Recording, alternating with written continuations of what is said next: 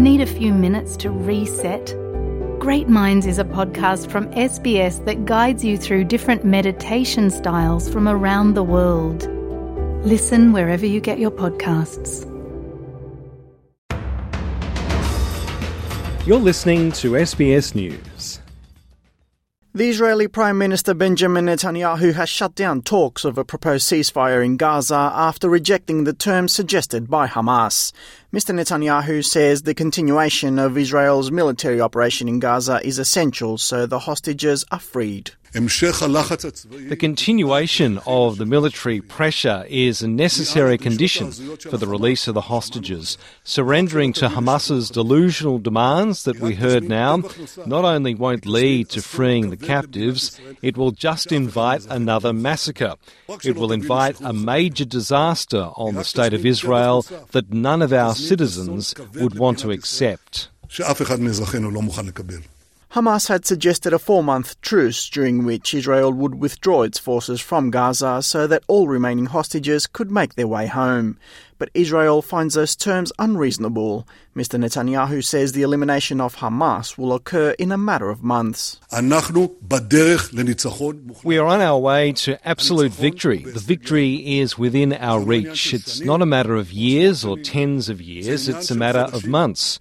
The Israeli Defence Force creates wonders and is moving forward in a systematic way to get all the goals of the war that we at the political level required from it the elimination of Hamas, the release of all hostages, and the promise that Gaza won't be a threat to Israel anymore. However, not all hopes for a ceasefire have been dashed. Negotiations are ongoing, with the US, Qatar, and Egypt acting as mediators between the two sides. US Secretary of State Antony Blinken, who is currently in the Middle East holding talks with both the Israeli leader and the Palestinian president, says a deal is still possible. What I can tell you about these discussions is that while there are some clear non starters in Hamas's response, uh, we do think it creates space for agreement to be reached. And we will work at that relentlessly until we get there.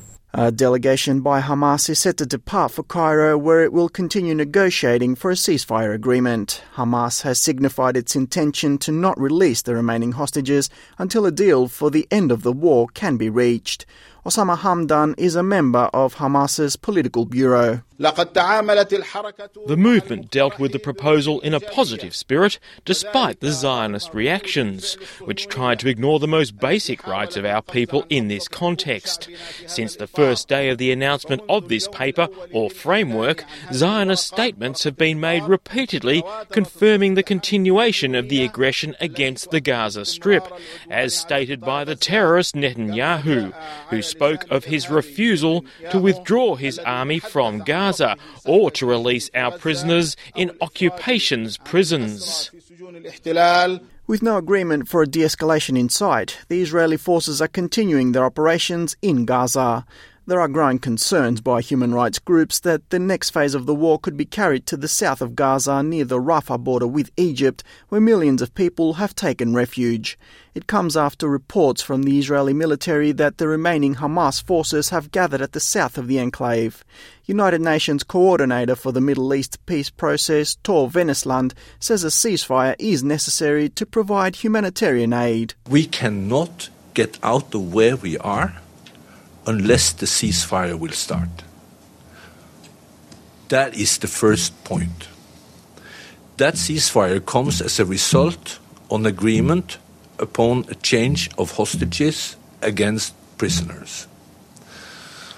That dynamic will be able for uh, will give us the opportunity to kind of get into the areas of Gaza with deliveries that we have not been able to do so far.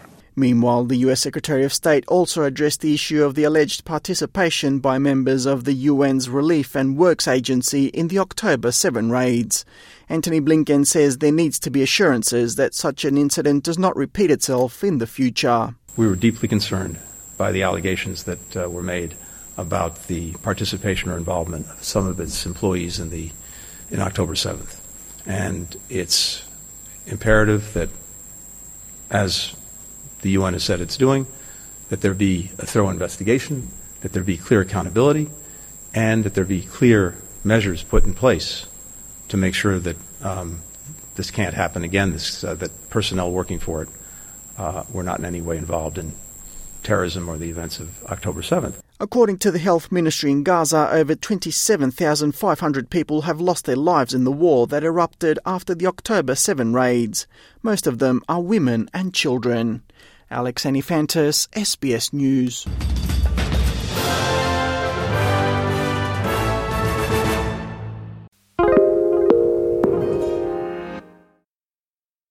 This is your invitation to a masterclass in engineering and design. Your ticket to go from zero to 60 with the Lexus Performance Line. A feeling this dynamic is invite only. Fortunately, you're invited. Experience the exhilaration of the Lexus Performance Line and some of the best offers of the year on select models at the Invitation to Lexus sales event, now through April 1st. Experience amazing at your Lexus dealer.